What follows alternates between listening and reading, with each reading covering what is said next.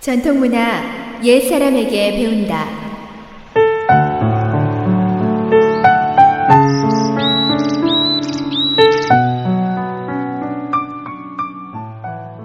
SOH 청취자 여러분, 안녕하십니까?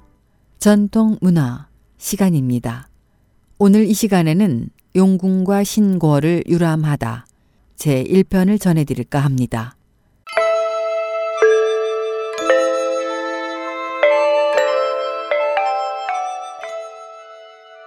해충계공의 자손으로 풍류를 알고 호방하며 기계가 웅대한 이름이 술조라는 사람이 있었습니다.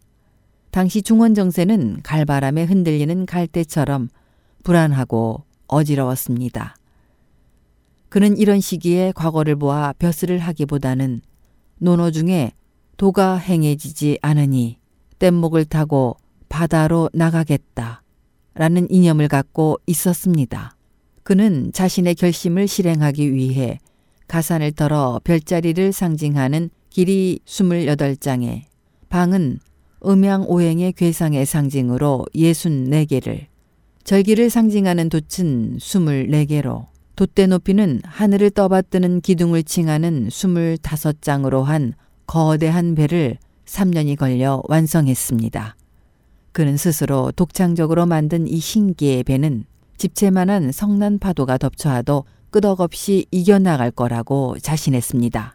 그리하여 그는 해안에서 장사하는 38명의 상인들의 중심이 되어 이 거대한 배로 해외 여러 나라와 무역을 했습니다.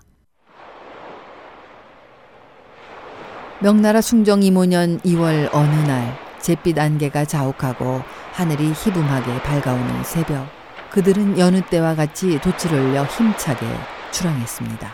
그런데 해질 무렵 뜻하지 않게 검은 구름대가 빠르게 흐르는가 싶더니 갑자기 태풍이 크게 일어나고 눈보라가 쳤으며 교룡, 이무기 같은 많은 바다 괴물들이 좌우를 둘러싸고 오르내렸습니다. 조타수가 대경실색하여 어쩔 줄 모르는 사이 배는 회오리 치는 태풍의 눈 속으로 휩싸여 들어갔습니다.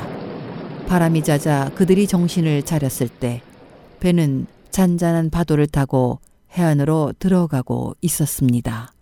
무언가 다른 공간 속으로 들어와 버린 것 같은 낯선 그곳은 어둑하니 칙칙한 진눈깨비가 내리고 있었습니다.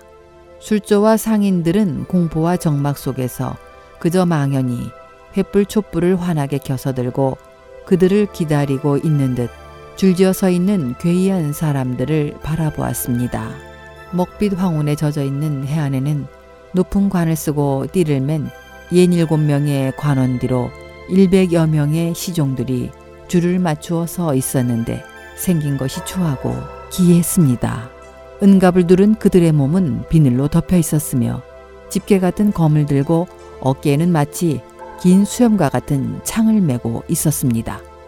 배가 해안에 닿자 관원들은 거침없이 배 위로 올라와 곳곳을 둘러보며 만족한 표정으로 고개를 끄덕이며 말했습니다. 이 배는 아주 쓸만하군. 우리의 조건에 꼭 알맞은 배야. 이 배의 주인은 누구시오? 제가 이 배의 선주입니다만 술조가 엉겁결에 앞으로 나서며 말했습니다. 이 배가 마음에 드오. 그러니 당신들 일행은 조용히 나를 따라오시오. 술조 일행은 불안한 마음을 누르며 어쩔 수 없이 그들 뒤를 따라 나섰습니다. 약 3리 정도 걸어가다가 그들은 양쪽 벽이 옥을 깎아 만들어 놓은 듯 은은한 빛을 발하는 좁은 길로 들어섰습니다. 그리고 나서 곧이어 그들은 두 마리의 황룡이 지키고 있는 성문에 도착했습니다. 성문을 둘러싼 낮은 담은 수정을 쌓아 만든 것으로 투명하게 반짝거리는 것이 머리카락 한 올도 감별할 수 있을 정도였습니다. 술전은 문득 이곳이 바로 용궁이라는 생각이 들었습니다.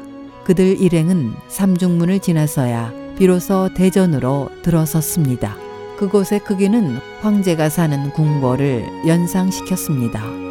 그러나 궁전 내부를 장식한 이름을 알 수 없는 보석들의 휴양함과 귀품은 인간 세상의 어느 것과도 비교할 수 없을 만큼 아름다웠습니다.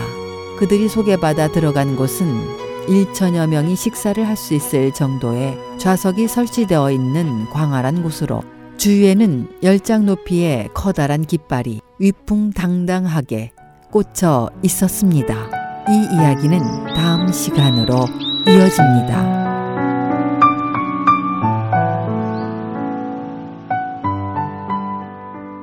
전통 문화 여기에서 마치겠습니다. 다음 이 시간까지 안녕히 계십시오.